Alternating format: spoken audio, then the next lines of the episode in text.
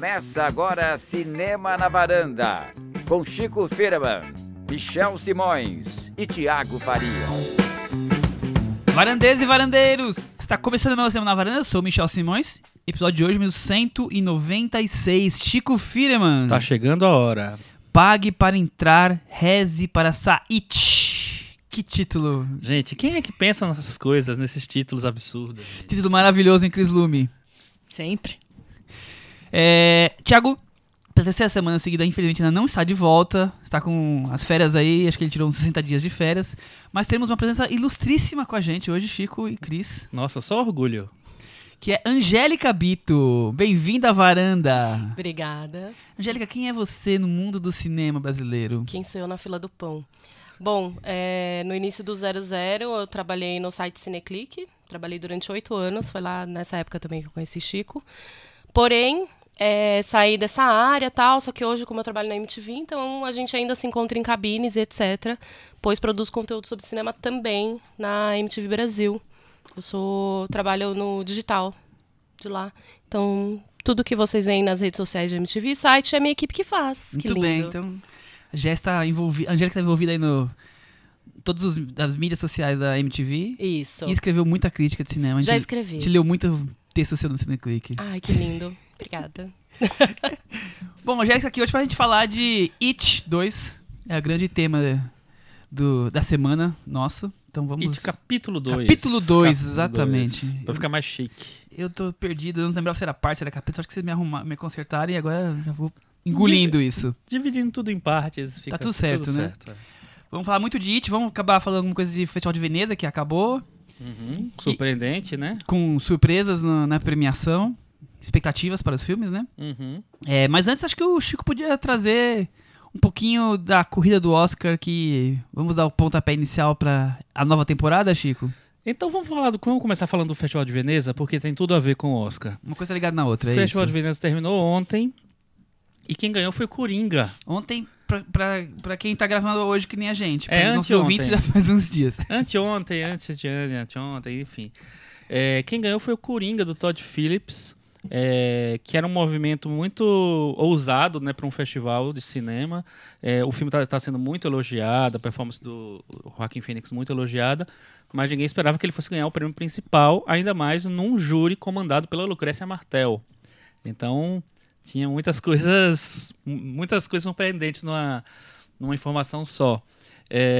E aí começou, né? Assim, primeiro que o filme aí, que já estava muito visado para a temporada de prêmios do Oscar e Globo de Ouro, etc. Agora ele fica muito mais forte, não só na categoria de ator, aparece uma perspectiva de ter uma indicação para filme também.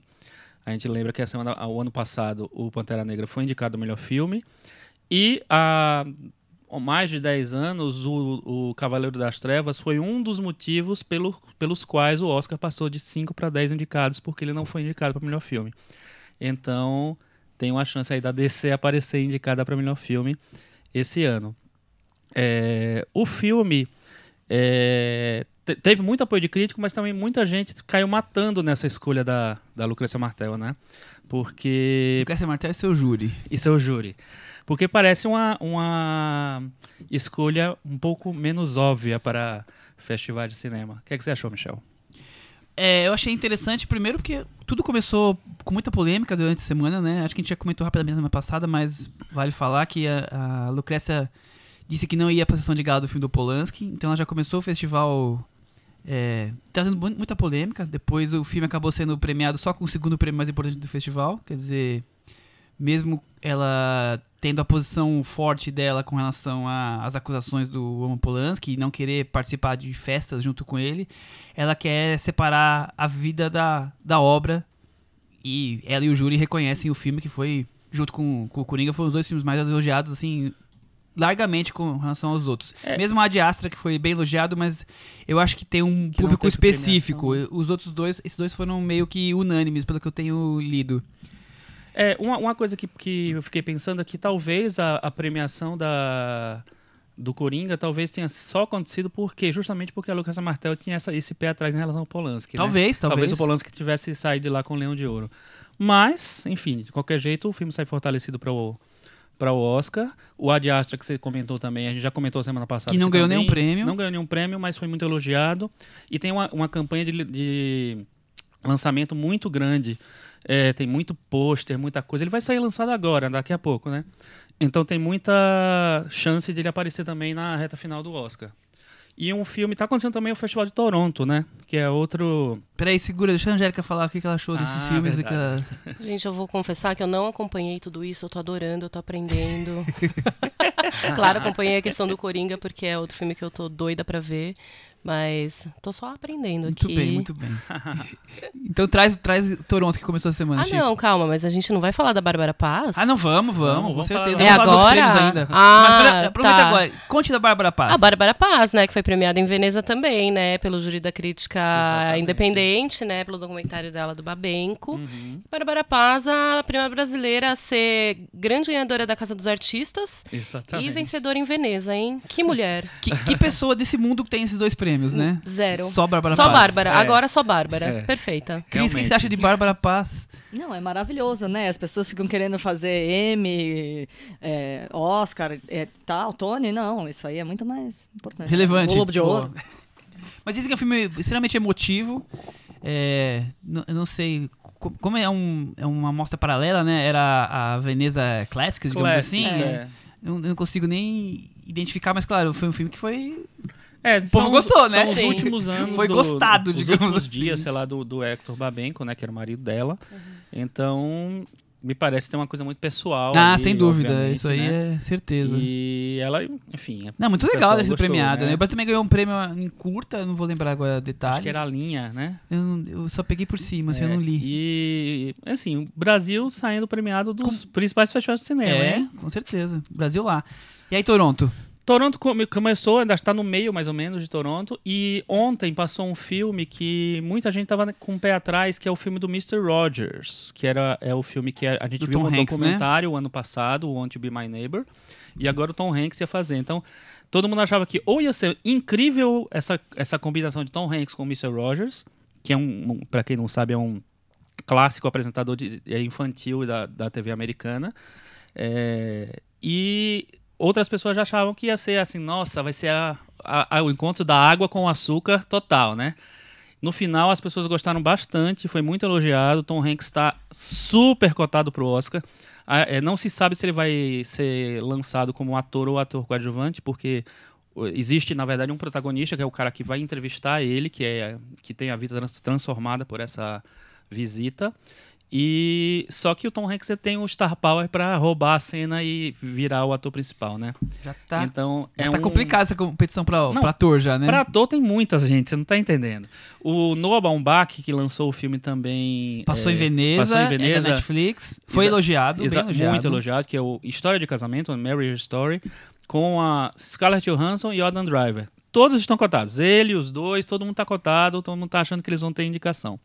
Então, só em ator a gente tem o Leonardo DiCaprio, tem o Brad Pitt do Ad Astra, tem o Joker, tem os dois atores, talvez um só, do filme do Fernando Meirelles, que foi muito elogiado também. Que é os atores, porque o filme The Two Popes, ele tá com 80 e pouco no Metacritic. Só a turma do Metacritic. Acho que você leu a crítica A turma que eu leio detonou o filme. Então, mas ele tá bem elogiado. Depois eu vejo aqui a média do Metacritic, mas ele tá com mais de 80. E o Jonathan Pryce e o Anthony Hopkins, que fazem o Papa Francisco e o Bento XVI... foram muito elogiados. Então, a chance de ter eles dois na corrida do Oscar também é bem grande. Vai dificultando pro Antônio Bandeiras já, né? Antônio Bandeiras, eu tô achando que ele ainda tá lá. Mas, assim, tem muita gente surgindo na jogada aí. Eu ouvi que eu sempre ouço um podcast espanhol que as pessoas estavam em Veneza cobrindo. E aí eles estavam lamentando lá a interpretação, segundo eles, incrível do Joaquin Phoenix, porque a chance dele ganhar o Oscar do Antônio Bandeiras já estava diminuindo muito ali, só por um filme. Eles já estavam lá, poxa, e agora? Como é que vamos ficar? Tinha expectativa. Só para terminar, ator, já que a gente considerou mais em ator, o Christian Bale também está muito cotado pelo Ford vs. Ferrari, que é um filme do James Mangold, e que estreou também agora num dos festivais. São muitos festivais juntos ao mesmo tempo, viu, gente? Eu tô confundindo tudo, então. Mas ele tá muito... apareceu muito elogiado para melhor ator também. E ele é um ator que a academia adora, né? Foi indicado até quando não merecia. Então, a chance de aparecer lá também é grande. Então, tem pouca vaga. E o filme da Eterna indicado ao Oscar Meryl Streep... Porque o Panama, é um filme sobre o Panama Papers, do Steven Soderbergh. The Laundromat, né? Laundromat, exatamente. É, o Festival de Veneza, a crítica americana gostou muito e a crítica europeia detestou. Então o filme dividiu bastante. Mas o Meryl Streep é sempre... Não, o Meryl Streep é quase... Uma vaga garantida, quase, né? Uma vaga garantida. Então eu acho que não tem muito erro. Ela, se a pessoa que concorre até pelaquela bruxa do caminho da floresta, sei lá, ela pode fazer um filme sério, ganhou já. Muito Semana que vem a gente continua com mais coisas do Oscar. Tem muita coisa rolando aí. E Toronto já deve ter terminado, né, provavelmente, na semana que vem. Provavelmente sim. E aí a gente dá um balanço lá. Mas acho que só pra finalizar a Veneza também, vale comentar que, tirando esses filmes premiados que a gente comentou aqui, os outros todos decepcionaram. Então não foi um festival que a média tenha sido muito bem recebida. Pelo contrário, filmes dos demais diretores foram pouco elogiados. Vamos aguardar. Os festivais estão aí para descobrirmos depois, né? Só uma coisa, quem tá muito cotada para melhor atriz é a Renée Zellweger, ressuscitando das trevas com Judy, fazendo a Judy Garland. É, ninguém tava dando muito Achei que era bola. O Bridget Jones 4. Aí apareceu, aí apareceu o trailer, todo mundo, ó, aí depois o filme passou, aí ó, aí... Mas parece que é um filme só de atriz, não tem muita coisa além disso. Muito bem. Vamos começar a nossa conversa sobre It 2, It capítulo 2. Vambora, Angélica. Não sabe falar o nome do filme. Filme dirigido pelo argentino Andy Muschietti, de 46 anos. Eu fui ler um pouco sobre a carreira dele, sobre a vida dele. Ele escreve roteiros com a irmã, né? Com a irmã dele, e depois dirige os filmes. E ele disse que ele e a irmã adoravam ver uns filmes quando criança, com 4, 5 anos, já iam no cinema perto da casa deles ali em Buenos Aires. E o primeiro filme que impactou muito ele, que disse que além de se ficar fantasiado também, ficou meio assustado, era o Contatos Imediatos de Terceiro Grau.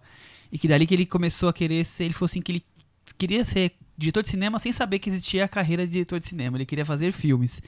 E quando ele viu o Corcel Negro, ele era uma criança muito tímida, ele gostava muito de ficar desenhando, ele falou que começou a ficar desenhando quase os storyboards assim nas paredes da casa. Então veio dali toda essa paixão por cinema, achei interessante como surgem as coisas, né? E é o terceiro longa-metragem do Andy. Ele dirigiu o Mama, que também foi um curta, depois ele transformou em longa, depois que o nosso querido mexicano, me falhou o nome dele agora. Eu não sei o que eles vão falar. Da Forma d'Água. Ah, Guillermo del Toro gostou do curta e aí ajudou a produzir o filme. E depois ele dirigiu It. Chico, você conhece a carreira dele anterior? O It a gente falou no episódio número 91, então a gente já começou. Eu vi tudo, né? É uma carreira curta, dá pra ver tudo, né? É bom que é pouca coisa, né? Então tá tranquilo. O Mama, o curta, a gente tava comentando aqui, a Angélica elogiou bastante, e assim, eu assim embaixo, eu acho muito bom. Acho muito bom. Aquele tipo, você pega uma ideia simples e você aposta nela, é um curto, então... Perfeito. A mesma coisa daquele que a gente viu também, que virou longa depois. Quando as luzes se apagam, quando as luzes se apagam, que é o Lights Out. O curta é maravilhoso. O longa dilui a ideia. E aí o Mama longa eu já acho mais ou menos. Não acho tão incrível assim. Acho que tem alguma coisa funciona. Aquele finalzinho. Mas, acho que é o final, pra mim, o final do Mama que me deu ranço a esse filme um pouquinho. Do longa. No final, do longa. Então, acho que tem histórias que talvez tenham nascido pra curta, né? Pra finalizar ali. Pra mim, o curta do Mamá funciona muito mais. Sim, totalmente. Eu acho. A mesma coisa, você chegou a ver o Lights Out? Não. Lights Out, assista depois, tem 3 minutos no YouTube. Acho que tem no YouTube. Eu vou abrir aqui pra ver agora. É maravilhoso, é incrível, é assustador demais, assim. Aí ele pega uma estreia e uma ideia e, assim, estica em longa e realmente você perde, né? Não tem jeito. Mas o It a coisa, inclusive, foi um momento de guerra aqui nesse podcast. A gente teve um pouco de controvérsia, digamos assim, que o Chico gostou bastante. Eu gostei muito, muito. Os outros não gostaram tanto. Eu amo também o primeiro. Amo. Conte pra gente então o que você achou do primeiro, vai. Mais eu detalhes. Adoro, e só queria dizer que o filme de 90 é responsável por eu não gostar de palhaços. O meu filho gosta de patati patatá, espirro, e eu me incomodo muito ainda por causa do filme de 90. Quer dizer que você ficou traumatizada por compra de Pennywise. Sim, com certeza. Olha isso. E eu acho muito engraçado porque tem muita gente que tem esse problema com palhaço, né? Muita gente, assim. Tem uma colega que trabalha comigo, com a Cris, que é a Aline, que ela falou que ela não vai ver nunca esse filme, porque ela já tem medo de palhaço. Ela vai ver um filme de palhaço do mal ainda mais. Não vai rolar, né? Que você tem medo de palhaço? Olha, hoje não, mas realmente também tinha esse trauminha aí que a Angélica falou. Difícil. Muito bom. Vamos pra sinopse então, pra gente poder liberar a conversa? Vamos, libera aí. Foram 27 anos após colocarem fim na série de crimes cometidos por Pennywise, mas o palhaço assassino volta a atacar, e a gangue de losers, ou de otários, como foi traduzido no filme, tem uma promessa a cumprir de enfrentá-lo novamente. Isso aí, the comeback. E aí, Chico, como é que é esse comeback? E aí é o seguinte, assim, o que eu gosto muito no It, a Coisa, no primeiro, é que eu acho que ele desenvolve muito bem os personagens. Eu acho que ele... Primeiro que ele encontra atores meninos ótimos e ele consegue criar uma consistência no desenvolvimento dos personagens, na relação deles com a vida mesmo e nos problemas que cada um tem, que são diferentes e são muito fortes, muito poderosos. Ali, numa coisa rápida, você fala de bullying, você fala de agressão na escola, você fala de abuso sexual, você fala de racismo, você fala de muitos temas, assim. E eu acho que todos encontram... Talvez não tenha espaço para desenvolver um negócio totalmente, mas todos são bem representados ali, eu acho que estão muito bem pontuados. E são raiz do medo de todo mundo, né? Exatamente. Porque no fim é isso, né? O palhaço, ele vai direto no medo deles, né? E o medo tá bem enraizado, né? Na biografia dos personagens, né? Exato. Eu gosto muito disso. E eu gosto muito da maneira como ele articulou o grupo. Como ele faz aquelas crianças se encontrarem e cada uma ser meio que um alívio para a outra, né? Encontrei uma pessoa que me entende e tal. Um serve de muleta pro outro. Um serve de muleta pro outro. Mas muleta eu acho que não é ruim, mas assim, mas é mais ou menos isso. E uma das coisas que eu peguei briga com o Thiago, né? Porque ele falou que era a cópia do Stranger Things. Primeiro que eu acho que o Stranger Things, ele tem um problema que, assim, eu acho o roteiro muito fraco. Acho tudo uma costura de referências que não tem solidez. Eu acho que o It, ele consegue ter solidez. Até porque, tudo bem, tem um livro com milhões de páginas, então eu acho que tem uma coisa mais... um background ali mais fácil de trabalhar. Mas eu acho que ele é mais sólido mesmo. Assim, e eu acho que ele remete aos filmes dos anos 80... Não necessariamente passando pelo filtro dos Stranger Things. Ele remete aos Goonies, ao Conta Comigo, aqueles filmes dos anos 80. Pra mim, ele tem esse espírito. E eu acho que o Andy Muschietti é um bom diretor. Eu acho que ele consegue deixar as crianças muito à vontade no primeiro filme. E eu acho que ele consegue articular muito bem essa coisa meio agridoce da história. Então, pra mim, funciona em vários níveis o It. O que acontece nesse segundo... Gente, eu tô parando um pouco na voz, porque minha voz tá um pouco ruim. Garganta está falhando. A garganta está falhando, tá? O que acontece que eu acho nesse segundo, que depois a gente vai desenvolver direito, é o seguinte, que quando o seu grande inimigo é o palhaço do mal, e você tem crianças combatendo ele, é muito mais fácil você acreditar, você entender e tal. Quando tem adultos, as coisas mudam um pouco de perspectiva. Então eu acho que a força que tem no It, pra mim, no primeiro, nesse segundo se dilui um pouco. E aí depois eu falo. Muito bem. Angélica.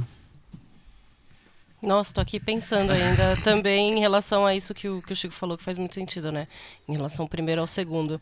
Mas eu, a questão eu da gosto... fantasia, né? Quando é com criança, a fantasia é mais... talvez mais aceitável por nós. Sim, exatamente. Quando é adulto com fantasia, você já fica talvez menos adepto a isso. O que é que esse adulto tá lutando com um palhaço e daí tá com medo de um balão vermelho? O que tá acontecendo, né? Acho que é mais difícil de comprar mesmo. Mas eu gosto o que eu gosto do segundo é, na verdade, o casting, né? Eu acho que o casting é muito perfeito, assim. Eu acho que os atores, eles conseguem também fazer isso, manter essa personalidade que foi desenvolvida no primeiro agora. Então, assim, eu gosto muito, por exemplo, do Bill Hader aqui, que ele é o alívio cômico. É que eu sou muito fã do Bill Hader já, desde Saturday Night Live e tal, então, pra mim, mas eu acho que ele é incrível e eu acho que o casting é muito bom. Muito bom. O Bill Hader, inclusive, foi um dos mais elogiados nessa versão. Até porque eu acho que as pessoas esperavam dele uma coisa muito mais cômica e ele tem um tragicômico ali, né? Ele vai pro trágico muitas vezes. E o resto do elenco é bom, realmente, assim. Uma coisa que eu gosto bastante no filme, na apresentação do filme, que é quando você descobre quem são os personagens, como eles estão agora e quem vai fazer eles e tal... é que eles, além da semelhança física, dos trejeitos, das coisas, o roteiro ele tenta fazer uma ligação direta com o passado. Então, assim, você vê que nenhum deles escapou do que eles eram quando era criança. Então, você vê, por exemplo, a personagem da Beverly, da Jessica Chastain, envolvida com um marido abusador, da mesma maneira que o pai dela tratava ela. Você vê... essa piada eu achei maravilhosa, que é a piada do menino hipocondríaco, que pra mim é o meu personagem favorito do primeiro. Sim. Que ele vai... ele enfim, é ruim de falar, né? Mas é bem no começo do filme. Mas que ele não consegue se livrar da figura da mãe de jeito nenhum. Inclusive, literalmente, no filme, né? Porque, enfim... E a profissão dele é ser analista de riscos de uma seguradora, né? Exato. Que é a cara de uma pessoa hipocondríaca que tá analisando o risco o tempo inteiro de ficar doente ou não, né? Exatamente. Então, eu acho que é legal como ele consegue trazer para os personagens adultos esse reflexo do que eles eram quando crianças mesmo. O gago continua gago e assim vai, né? E aí, Cris? Queria trazer uma discussão para a mesa. O que vocês acham da sequência inicial?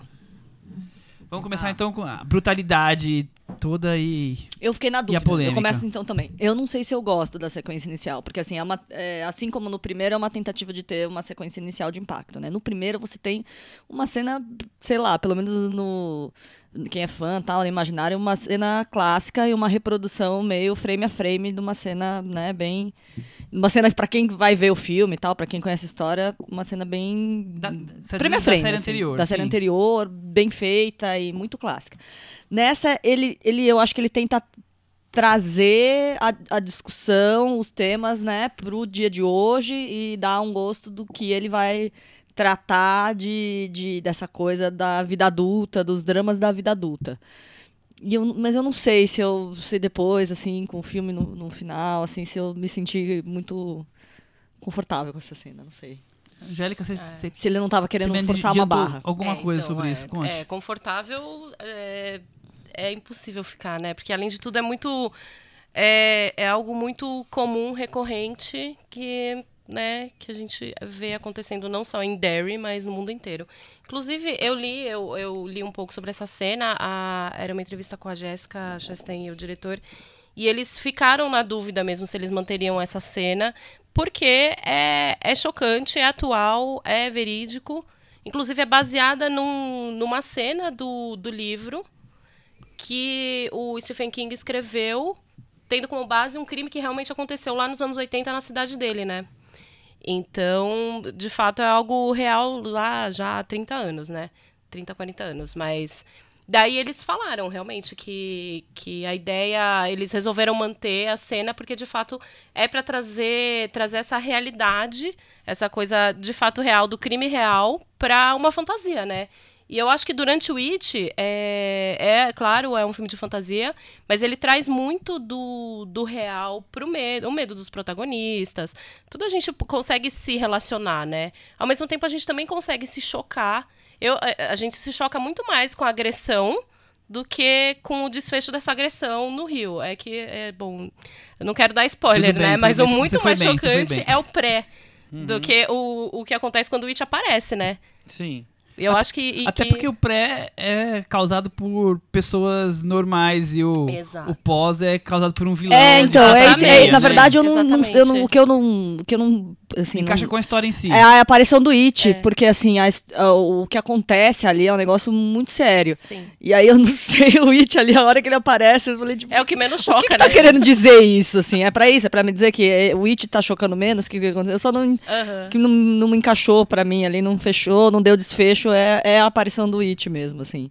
Porque eu acho que ele quer dizer isso. Ele quer trazer... Ele fala assim, ali no primeiro filme é uma história de criança. Então acontece uma coisa com uma criança. Aqui eu tô querendo contar uma história de adulto. Uhum. Mas aí eu acho que aí volta a ter esse não encaixe, assim. Que a gente tem essa sensação de, putz, como é que a gente vai fazer o adulto brigando com o palhaço? Uhum. Eu acho que essa participação do palhaço numa questão muito de adulto, eu não sei se tá bem resolvida nessa primeira cena. É isso que me... É essa parte que eu fiquei na dúvida. Entendi. O que eu acho é que ele tenta... dar pro It, pro Pennywise, né? Uhum. Uma coisa de... Ele é o cara que ele é o mal que tá ali. ele é tipo assim, a coisa que se manifesta porque o mal está acontecendo, o mal está em volta. Então ele é meio que quase um espírito que ronda as coisas ali. Você está dizendo que ele tivesse tipo um imã que o mal o atraísse? Não, ou então ele é tipo a essência do mal e ali está meio que influenciado por ele. As coisas acontecem meio que influenciadas por ele e depois ele se manifesta. Eu acho que eu fui meio por aí. Mas o que me revoltou mais nessa cena, Cris, foi o seguinte. Quando eu vi a cara do menino lá, eu disse assim, gente, eu achei que era o Bill Skarsgård que faz o Pennywise, que tava... que era o ator dessa cena. Ah, tá. Aí eu, durante a cena inteira, eu disse assim, nossa, que interessante botar o mesmo ator. Mas não é o mesmo ator. Não. É o Xavier Dolan. Uh-huh. E aí eu fiquei puto. Vou ter que ver o filme de novo pra poder... fica feliz com o que acontece com o Xavier Dolan. Que isso, Chico? Não chega tanto. Que absurdo. Olha só como tem muitas questões éticas envolvidas nessa cena. Desculpa, gente. Eu não posso ser perfeito. Mas é isso. Eu fiquei muito triste quando eu descobri que era o Xavier Dolan, porque... E eu que tô errado que eu descobri agora. Mudou minha percepção desse filme agora. Eu não nem percebi que era o Xavier Dolan. É o Xavier Dolan. Mas eu acho que é uma cena ultra impactante. Eu acho ela muito bem filmada. Sim. Toda no escuro. Né? É, o tom eu acho muito bom, mas eu acho que ela não combina em nada com o filme. Eu achei que ela não tinha necessidade pra fazer o engate depois no Pennywise e depois a história transcorrer. Eu falei, legal, tem um curta aqui que depois... eu senti um pouco isso, entendeu? Eu achei muito interessante o que ele quis trazer. Claro que o tema depois volta de maneira bem branda em outros personagens no futuro, o tema maior, digamos assim. Mas eu achei que uma coisa tão deslocada... Será? Eu não sei. Bem feita, isso que é o pior. Em alguns momentos... Porque às vezes não fica tão concreto isso, né? Mas assim, em alguns momentos falam-se muito da violência que existe em Derry. Uhum. Então eu acho que ali é uma maneira de voltar para a violência e de justificar a volta do It do Pennywise 27 anos depois. Ou seja, é tipo assim, ele voltou, as coisas estão acontecendo de novo. Eu acho que o mote é mais ou menos esse. Talvez não tenha ficado tão amarrado, mas... Se o mote fosse esse, que tivesse 2, 3 diferentes sequências de violência distintas, não só desse tipo de assunto, pra nos dizer que, olha só, o mal está aterrorizando o local. Mas durante o filme tem outras, né? Sim, por exemplo, sem dúvida. Né? Bom, enfim... Não, e aí, não mas aí é que aí durante o filme, exato, ele retoma essa interação com criança, né? Aí eu fiquei meio confusa, assim. Falei, puxa, achei que ia ser uma coisa mais... Por exemplo, tem 2 interações grandes com aquele menino que quer ir no festival, sim, e com a menina que tem uma coisinha na bochecha. Aquilo é mais o It clássico, sim, assim, eu acho, né? Então, não sei. Assim, é um incômodo que surge... Incômodo. Uma coisa que eu achei que não tinha encaixado, mas depois pensando, depois de ter visto o filme inteiro, assim. Falei, puxa, achei que essa cena era pra mostrar. Agora nós vamos falar da vida adulta, mas ele ainda tem que... É um filme que ainda tem que ficar nos 2 mundos, né? Porque eu acho que tem isso. Muito do charme dele, acho que eles devem ter percebido isso, tá com o elenco das crianças, né? Não tem jeito, né? O filme tá... E toda hora tem que remeter. E da interação palhaço-crianças, né? Exatamente, né? Então, acho que tem essa... O filme tem essas 2 caras aí que ele precisa ficar, assim, se revezando, né? Ô, Angélica, o Chico falou bastante, você falou um pouco sobre a força do primeiro com relação a desenvolver as questões de criança, né? Então, digamos que é um filme de terror, mas é um coming of age. E aqui é um coming of age também em transição, porque várias histórias voltam e os medos dos personagens... eles nunca abandonaram, né? Eles ficaram 27 anos mais velhos, mas os medos continuam. Quer dizer, como é que é essa relação do coming of age e de ver as pessoas amadurecendo, mas perceber que os medos ainda nos perturbam? Quer dizer, como pessoas e não mais só como criança. Quer dizer, cada um tem seu próprio medo e as coisas ainda, em alguns casos, como o Chico falou, se permanecem, né? Sim. Quer dizer, a menina que tinha um pai agressor, agora tem o marido, o hipocondríaco que continua, quer dizer, como é que é essa relação? Tem até questões que a gente nem sabia no primeiro filme, que no segundo, tipo, do personagem do Bill Hader, esqueci o nome dele, é Mike?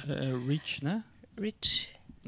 Mike é o negro, né? Mike é o negro, exato. Que é o Mike, que é o cara que fica em Derry, né? E chama todo mundo pra voltar, né? Tem a questão dele também, que aparece ali no filme, que ninguém fica sabendo, né? Naquela cena do palhaço voando, da estátua do lenhador e tal, que é uma coisa que ninguém falou sobre aquilo. Surgiu um medo pra explicar melhor o personagem, talvez, dele. Pois é. Rich, isso.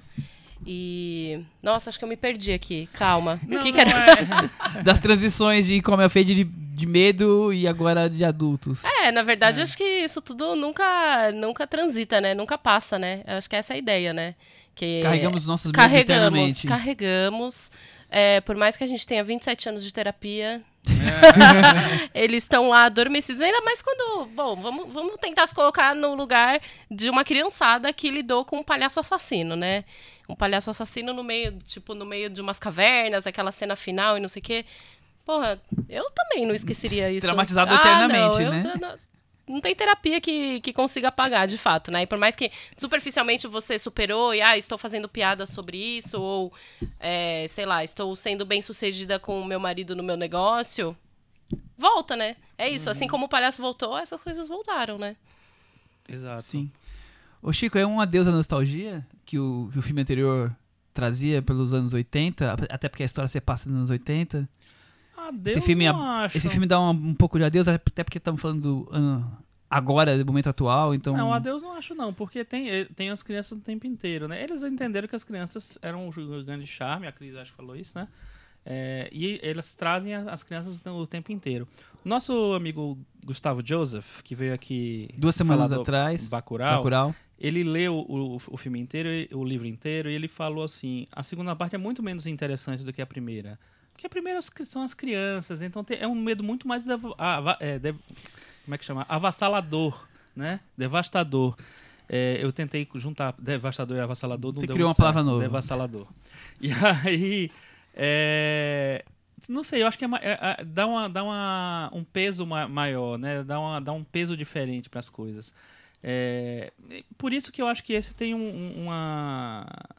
Sei lá, talvez o impacto emocional seja um pouco menor para mim do que... Ou muito menor, não sei, do que o outro. É, mas eu acho que ele não abandona essa coisa, essa nostalgia, não. Ele tem uma certa nostalgia, sim, em relação aos anos 80. Eu acho que o jeito que o Stephen King escreve é nostálgico. Né? Ele tem uma coisa de falar das origens, de falar da cidade pequena e tal. Inclusive, tem uma piada maravilhosa com o Stephen King. Conta a piada pra gente. O Stephen King, muita gente fala que ele é um grande autor, um cara, um dos maiores contadores de história, só que ele não sabe terminar um livro. Ah. E aí, o Muschietti e a Muschietti, que escreve com ele... O que é que eles fazem? Fazem a piada, transformam o protagonista num cara que é escritor, mas não consegue terminar um livro. Inclusive tem uma participação maravilhosa do Peter Bogdanovich no filme. Uhum. E do próprio Stephen King. Brincando com isso. É. Exato. Temos cameos aí. É, um pouco spoiler, né? Desculpa aí, Cris. Spoiler, alerta. Mas é isso. Depois que a gente já falou. Vocês foram soltando, não deu tempo de eu rodar a vinheta.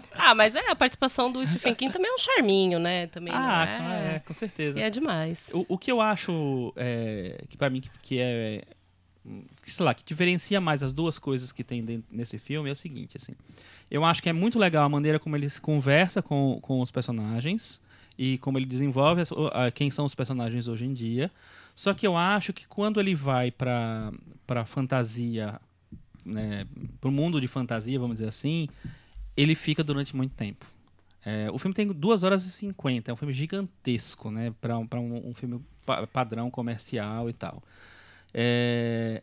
Só que aí, enfim, o que mais me interessa no filme é muito mais os dramas pessoais, os medos, as coisas que são desenvolvidos neles na vida real, vamos dizer. E aí eu acho que quando ele vai muito pra fantasia e fica nisso, que ele vira uma grande fan house, né? Vira um grande parque de diversões, me perde um pouco, porque eu, sei lá, acho que eu podia ser um pouco mais concentrado. Eu acho que eles podiam ter sacrificado um pouco mais, não feito tão literal, talvez, o filme, e deixado um filme um pouco menor. Posso falar mal, então, agora? Pode falar mal. Eu acho que o filme não consegue dar o mesmo interesse para todos os personagens. Então ele acaba privilegiando, até por questões de atores mais famosos, alguns personagens do que outros. Então o Chico falou, por exemplo, que gosta muito, na versão anterior, do personagem hipocondríaco. Uhum. Eu acho que ele se torna bem coadjuvante nesse. Assim como eu acho que o Mike se torna bem coadjuvante. Como o menino, eu não vou lembrar o nome do ator, o menino que era o gordinho no anterior. O Ben. Tem uma questão ali até um pouco maior, mas assim, eu acho que os personagens acabam ficando muito centrados no Bill Hader, na Jessica Chastain e no James McAvoy. Uhum. Então isso já é uma questão que me traz um pouco de desequilíbrio. Outra coisa, eu acho que o filme é tão longo e torna o vilão tão coadjuvante, ele aparece tão poucas vezes, acho tão pouco, tão preocupado com o filme, com contar essas histórias tão longas de cada um deles e criar essa amizade. Eu também acho que, eu nunca li o livro, mas acho que o foco maior, tirando a questão do terror, seria a força da amizade, que é uma coisa que a gente já viu em vários filmes. Eu acho que isso é muito legal, filmes de criança, Conta Comigo, Clube dos Cinco, tantas outras histórias, e eu acho que talvez seja uma das grandes forças do It. E fica tudo assim, em vez de ele forçar essa relação da amizade, ele muito mais separa cada um dos personagens. Claro, é uma coisa que está ligada à força do Pennywise, separá-los para tornar mais fracos e cada um lidar com seus medos. Mas isso torna tudo tão distante e a força da amizade acaba se tornando algo menos representativo. Então eu acho que tem um desequilíbrio nos personagens, tem personagens muito mais interessantes que os outros, e a coisa de separar, além de alongar demais a história, pra mim ficou bem aborrecido, e eu não tive grandes sustos. Acho que é uma coisa que normalmente pra mim no filme de terror sempre tem um gostinho adicional. Eu passei em branco, não tive zero. Entendi. Eu acho assim, eu concordo com você que ele privilegia os atores famosos, mas eu acho que de uma certa maneira todos têm um certo espaço ali, talvez menor, tem menos interesse mesmo, os atores que são menos famosos, até o personagem ficando mais coadjuvante mesmo. Mas eu não me perdi com eles, não. E eu acho que essa questão que você falou da amizade, da relação dos personagens, eu acho que, eu até entendo que realmente eles estão mais distanciados, mas eu acho que se justifica, porque eles estão há 27 anos sem se ver, seguiram caminhos diferentes na vida, e eles tem uma coisa que eles colocam no roteiro, que é tipo que eles meio que apagaram aquilo da memória, então eles vão se rememorando aos poucos.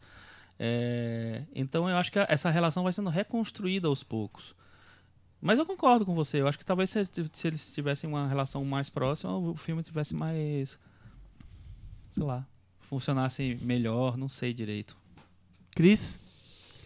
Olha, o que eu sinto também é que na parte que eles estão adultos, as coisas que eu mais gosto são as pequenas referências que o filme consegue fazer em relação ao filme anterior. A coisa do restaurante chinês, a estética do hotel, mais pra frente a luta final com o It e tal. Então, assim, eu acho que quando ele aposta no saudosismo, ele vai bem. Agora, eu fico na dúvida se ele consegue desenvolver legal as questões da vida adulta, assim, não sei. Eu acho que quando ele estava com as questões mais da adolescência, eu acho ele mais interessante. Tanto no anterior quanto nesse. Por isso que talvez na hora que vem as questões de adulto, eu acho que eu gosto do Bill Hader, e dos outros nem tanto, não sei. Por exemplo, o personagem da Jessica Chastain, não sei se a gente consegue... Você tem, é apresentado o problema dela, né? É tangenciado, mas não sei se a gente consegue chegar, assim, de fato, no problema dela, por exemplo. Então, acho que é isso que E a parte dos sustos, então... Mas aí isso já é no primeiro filme, né? Na série anterior. Já não é um filme que, não sei, não tem grandes sustos, assim. Nesse, pra mim, é o mesmo tipo de medo. Eu sustos, viu? Eu não sei. Pra mim é meio escrachado, meio engraçado mesmo, que nem o palhaço. Então, esses, pra mim, são super óbvios, assim. Aquela coisa de... abrir uma cortina, a pessoa não tá atrás de você, sabe? Pra mim, teve.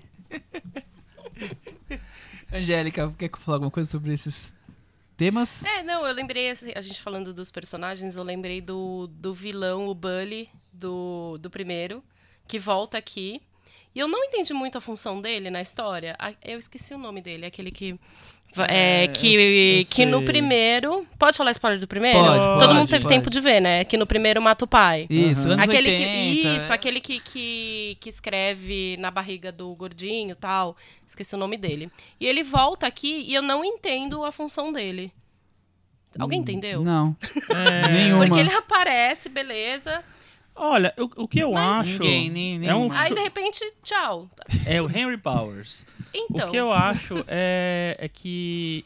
Talvez seja a explicação seja meio que essa, tipo assim, o It chega pra liberar o mal, o Pennywise vem, volta pra liberar o mal, então esse... ali ele tá mal encarnado, ele liberou o mal ali, com o menino que tá... Mas no primeiro ele é muito mais ameaçador do que agora, né? Sim, porque aí ele tem duas cenas, né? A cena que ele ressurge e a cena que ele entra no final pra causar, né? É, exatamente isso, ele tem duas cenas, né? Não sei, agora eu acho interessante, assim, porque o filme, acho que a Angélica falou, não sei se foi antes ou depois a gente começar a conversar, que é tipo o maior lançamento de um filme de terror. Ah, um filme de terror mais longo. Ah, o filme de terror mais longo, exatamente. É, o mais longo assim. Já feito, E é impressionante como a gente chegou num momento em que o terror... que sempre foi um gênero um pouco marginal, mesmo quando ele chega nas coisas, ele chega muito... De vez em quando ele chega, sabe? De vez em quando ele concorre ao Oscar, de vez em quando ele vira um puta sucesso de bilheteria. Então ele sempre foi uma coisa muito mais marginal. E agora ele virou uma coisa totalmente mainstream, né? Eu acho que isso tem duas coisas, dois lados para se discutir. Primeiro que... É a valorização do cinema de gênero, então tem uma outra chance para um tipo de cinema que não era, né, não chegava para todo mundo. Tão celebrado, né? Mas, ao mesmo tempo, existe uma gourmetização, talvez, do terror. Então, eu acho que é um caminho meio difícil de encontrar um equilíbrio, que é tipo assim, você manter uma certa coisa autoral e você fazer um produto para um grande público. O que vocês acham disso? Eu acho interessante. A Angélica também lembrou que o filme custou o anterior 35 milhões e faturou 700. Quer dizer, ele já chega, a continuação dele chega como um blockbuster, é claro. Exato. A expectativa é que uma bilheteria que seja parecida com o anterior, sim, né? Logo você investe, esse filme custou o dobro do anterior. Então, quer dizer, o estúdio tá apostando. Já é pouco, né? Comparado com 700 milhons que faturou o primeiro. É, né? Já custou 70, 10% do que faturou. Já de chegar perto de 1 bilhão, provavelmente, eles estão na expectativa, né? Então, você já tem uma campanha de marketing toda em volta em cima disso. Então, realmente, é o que o Chico falou. O filme é tratado como um produto do mainstream para atingir o maior número de público possível, porque o filme é vendável como o anterior foi. Eu vejo dessa forma.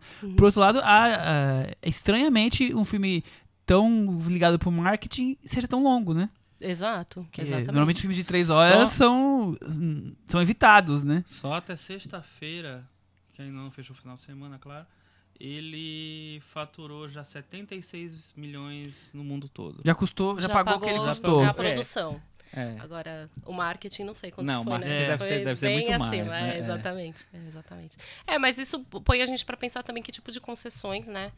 Os criadores tiveram pra fazer, porque de qualquer maneira ainda é um produto, e um produto muito mais valioso e cheio de cobrança em relação ao primeiro, né? Porque o primeiro não se sabia o que ia fazer. Agora esse segundo. E assim,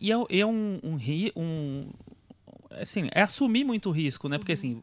Você vai fazer uma continuação, você vai fazer uma coisa que custou o dobro do primeiro, você vai fazer um filme de 3 horas sobre um palhaço assassino. Então, eu acho que tem culhões envolvidos. Sim, o fato de ter 3 horas, né? Exatamente. Vocês lembram bem da série que iniciou isso tudo? A história é bem parecida com a soma dos dois filmes? Tem muita coisa adicional? O It... O It inicial, né? A obra-prima do medo? Isso. Nossa, vi na infância. Eu acho que o primeiro só tem a primeira fase, né? Eu acho que não tem eles adultos. Tem eles adultos, tem. A gente reviu relativamente... Não lembra. Relativamente recente, né? No lançamento do primeiro. No lançamento do primeiro. E tem, eles são bem... A história é bem, bem parecida. Tanto que essas cenas que eu falei aqui, do restaurante chinês, o hotel que eles vão rever, ou a lutinha final deles, tudo isso tá lá na série. É bem interessante. Essa parte é bem interessante. O que eu acho mesmo é que, assim, são personagens... super, sei lá, tem histórias interessantes, que às vezes, agora a gente tem uma situação de que tem alguns atores com mais star power que outros, tal, então você acaba, difícil você não acabar tendendo a ver o filme, né, a partir dessa visão, né, de quem que é mais importante, quem é menos e tal. Mas eu acho que ainda assim são personagens muito, muito fortes, muito interessantes. Talvez o modo da construção, o filme ser tão longo, você acaba tendo tem uns desgastes de narrativa ali em alguns momentos, eu acho. Eu também acho. Vamos politizar um pouco essa conversa? Eu vi uma entrevista com o diretor, onde ele dizia que ele comparava o Pennywise a pessoas que têm tendência ao fascismo. Chico Fireman. Pennywise pode ser presidente do Brasil. Acho que isso explica um pouco o que ele quis fazer na primeira cena, né? É, e tal. É por isso que eu quis trazer a politização, porque eu acho que mostra que o filme tem questões políticas aqui ao entorno, digamos assim. Porque quando eu vejo aquela primeira cena, ainda acho que foi uma coisa que não faltou eu dizer, eu achei isso, que o filme ia caminhar para esse lado, assim, por um lado meio, abre aspas, político, por causa daquela primeira cena. Não é exatamente o que ele faz, porque ele tem que retomar uma história e tal. Por isso que eu fiquei meio na dúvida de tudo que ele estava querendo dizer. Acho que tem mais a ver com o que o Chico estava pensando, assim, de um mal que emana generalizado mesmo. E não necessário, é só naquele momento que ele talvez quis fazer uma pontinha mais política, vamos dizer. É isso? Vocês conseguem ver como uma visão fascista do Pennywise? Vejo, mas ainda não havia pensado sobre isso. Não havia pensado dessa maneira, mas faz sentido. E não pode dar ideia, porque vão dizer que o balão vermelho é que a galera de esquerda... Estamos problematizando demais o palhaço, hein? Problematizando demais. Pois é. Agora, e o Bill Skarsgård? Eu acho muito boa a interpretação dele. Eu gosto. Sabia que aquele negócio do olho ele faz de verdade? Faz, né? Eu vi. Que loucura. E ele é gatinho, né, na vida real, sem ser Pennywise. Sou mais o irmão, mas tudo bem. Ah, bom. É uma família abençoada, claro, na hora de escolher, né? Abençoada. Mas, ó, você pensa que aquilo ali vira o palhaço? E é engraçado que ele é filho do Stellan Skarsgård e, assim, acho que os 4 irmãos são todos atores, né? Então... é uma família toda envolvida nas artes. Mas eu acho ele muito bom no coisa. Eu acho que o que ele faz... Coloca uns trejeitos ali que são muito bizarros, assim. Eu esperava mais do James McAvoy, mas também talvez o personagem não tenha dado espaço, assim, não tenha tido boas deixas, assim, pra ele também crescer no filme. Pois é, eu gosto muito dele. Eu acho um ator, inclusive, que ele geralmente ele não é muito valorizado. Eu adoro ele. Ele tá vindo de um Fragmentado, né? Então eu não sei, eu tava esperando alguma coisa que na verdade acaba mais recaindo no... Mas acho que é porque o personagem não deu espaço mesmo, porque eu acho que a grande atuação da turminha mesmo, eu acho que é do Bill Hader. Mas ele tem espaço, né? Ele não... Então, mas não acontece. Tem espaço, mas assim, é um espaço que veio de... Sabe aquela mocinha do Manuel Carlos? Ele tá a mocinha do Manuel Carlos nesse filme, não tem graça. Vou defender. Ele é escritor, ele tá no Triângulo Amoroso ali, ele tá ali em tudo, e mesmo assim não tem esse destaque como tem o Bill Hader. Mas eu vou defender porque é o tipo de personagem que sempre, coitado, ele é atacado porque ele é o bonzinho. E o bonzinho sempre é atacado. Então o bonzinho, Superman é atacado, Capitão América é atacado. Acho que é isso. Todos... Eu sem graça, assim. Falei, nossa, achei que ele ia... Graça. Cadê? Qual que foi a graça dele? A graça dele é ser o James McAvoy. Parabéns. Ele carrega o peso do mundo. É isso. É muito difícil carregar o peso do mundo. O cara que não sabe finalizar um livro, sabe? Coitado. É o drama dele. Por sinal, falar em finalizar, né? A gente vê a origem do It, né? Do Pennywise nesse filme 2. E realmente você entende por que o Stephen King tem essa fama de não saber finalizar o filme, né? Porque coitado. Podia ter arrumado um negocinho mais simples, não precisa nem ir muito longe. Aí vai lá, vai um negócio interestelar e não dá muito certo. Mas, enfim, é isso. Vamos pro Metavaranda? Vamos. Cris Lume, qual a sua nota para It, capítulo 2? Ai, difícil, hein? Eu acho que eu vou dar um 5 redondo. 5 redondo. E aí, Angélica? Eu dou 7,5. Dá pra passar de ano. 7,5 também... passou de ano com louvor aqui na... Com louvor médio, né? 7,5 pra mim é altíssima. Não, vou mexer quase 10. E aí, Chico? Eu vou dar 6,5. 6,5. Ficou bem longe do seu amor pelo anterior, né? Ah, sim. Eu vou dar nota 4. Ah, Reprovadíssimo. Com isso, ele ficou com 58 do Metavaranda. Ele está pendurado na varanda, Angélica. Ele não despencou e nem ficou na varanda. Ele está ali pendurado. Eu achei que ia ser pior. Ele ficou ali parecido com o Yes do ano passado, que ficou com 59, olha aí, tá bem equilibrado. Encerrado o assunto, It, vamos para o nosso puxadinho da varanda. Chico, você tem algum assunto para trazer? Começa com você, Michel.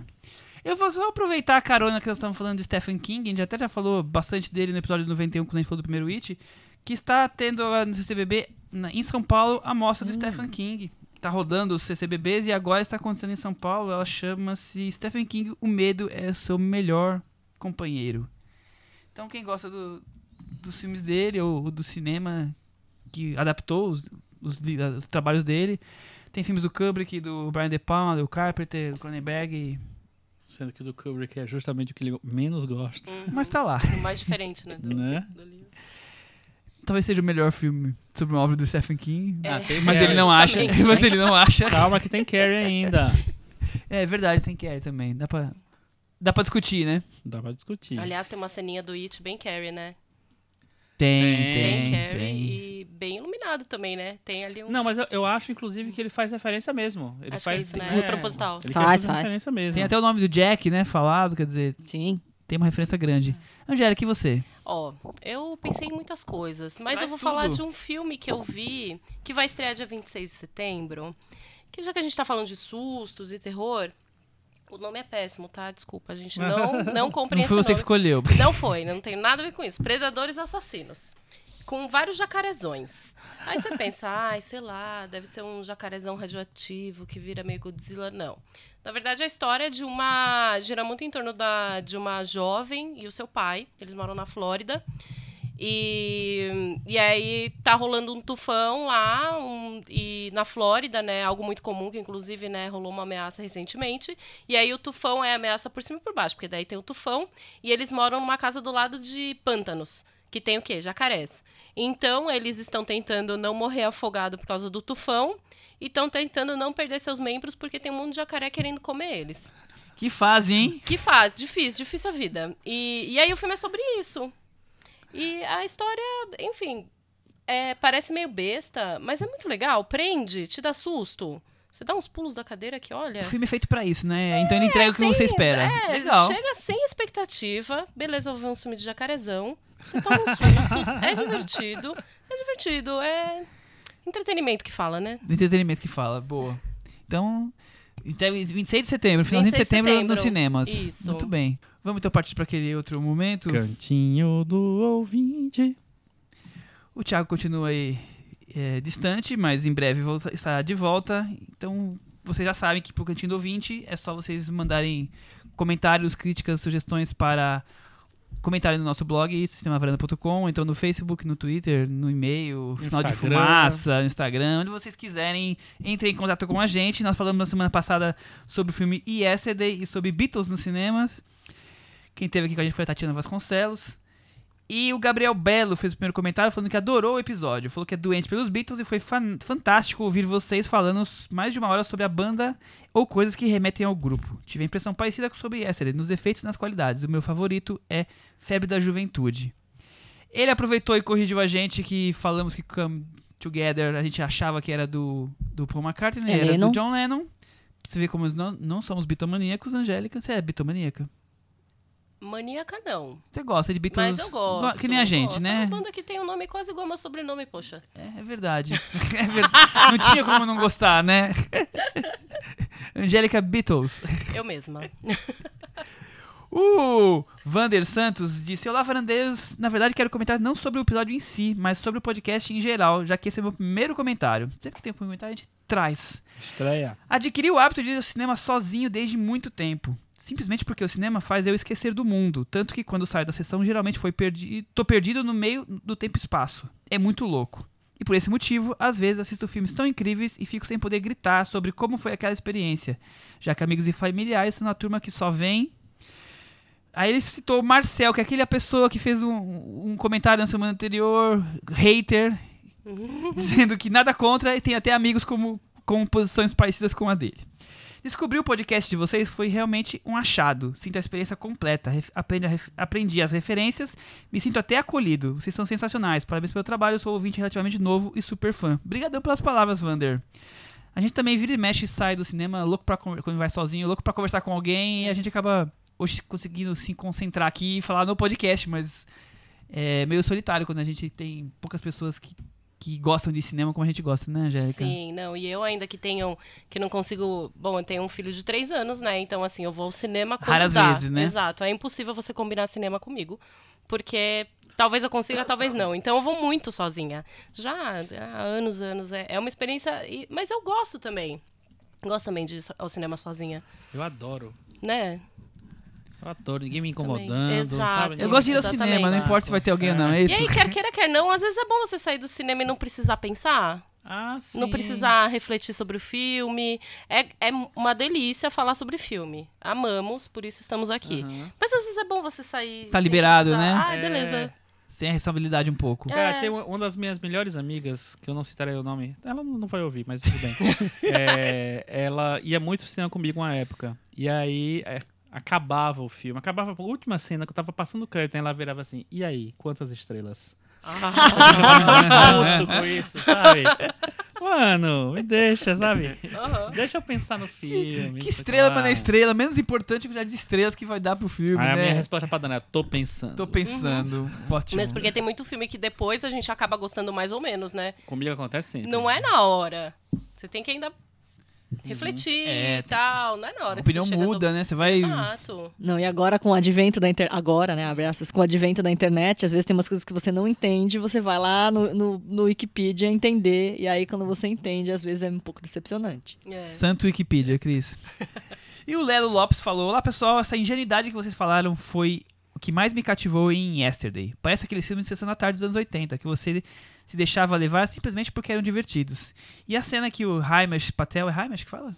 Himesh? Acho que é Himesh. Eu chamaria Himesh. Himesh Patel canta Yesterday, minha música preferida dos Beatles. Para os amigos, é uma das cenas mais bonitas do ano. Concordo com vocês que parte do romance deixa a desejar e que ela está deslocada do restante do filme, mas o carisma da história compensa essas falhas. Ele disse que, PS, eu viraria a cadeira para o Himesh Patel se ele estivesse no The Voice. Porque a gente falou que... Eu falei que ele... Achei que ele não cantava muito bem. Quando ele vira a cadeira, isso é bom ou ruim, gente? É bom. É bom. Vamos saber. Você chama pro seu time. Ah, então ele tá a favor. Eu não vi, nunca vi The Voice. Mas eu sou zero à esquerda. Eu também nunca vi. Eu também não sou grande. Sei lá, às vezes eu acho que virar de costas você não quer nem ouvir, né? Então, TV não ia ser eu isso, acho, né? Que ele quis dizer. Aí você vira a cadeira pra ficar de frente e ver isso, a cadeira. Eles ouvem de costas. Vou contar pra você, olha, Michel. Eu entendi. Exato. Eles ouvem todo mundo de costas, que a ideia é que você não veja performance nenhuma e você preste atenção só na voz. Eu entendi. Exato. E eu vou só trazer mais um, porque o Chico comentou dizendo assim, vamos contratar esse menino no Facebook? Então acho que vale a pena ler esse comentário, né? Se o Chico já tá querendo contratar mais alguém pra varanda... Comentário cheio de informações. Vagas abertas? Sério? Então eu vou ler aqui. Thales Salgado.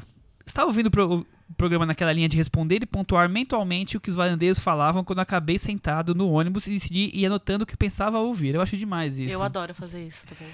Até onde sei, a personagem de Ana de Armas, falando sobre o filme dos Beatles, o Yesterday, foi cortada do filme para que o protagonista permanecesse simpático aos olhos do público. Então, temos a primeira resposta. Não, isso aí é a cara dessas coisas de faz uma exibição do filme, aí não sei o que, não rolou, a pessoa responde a pesquisa e tal, e aí você sai cortando. É um pouco que a gente discutiu aqui, desse novo fenômeno de gravar um filme, de fazer um filme e cortar o personagem depois.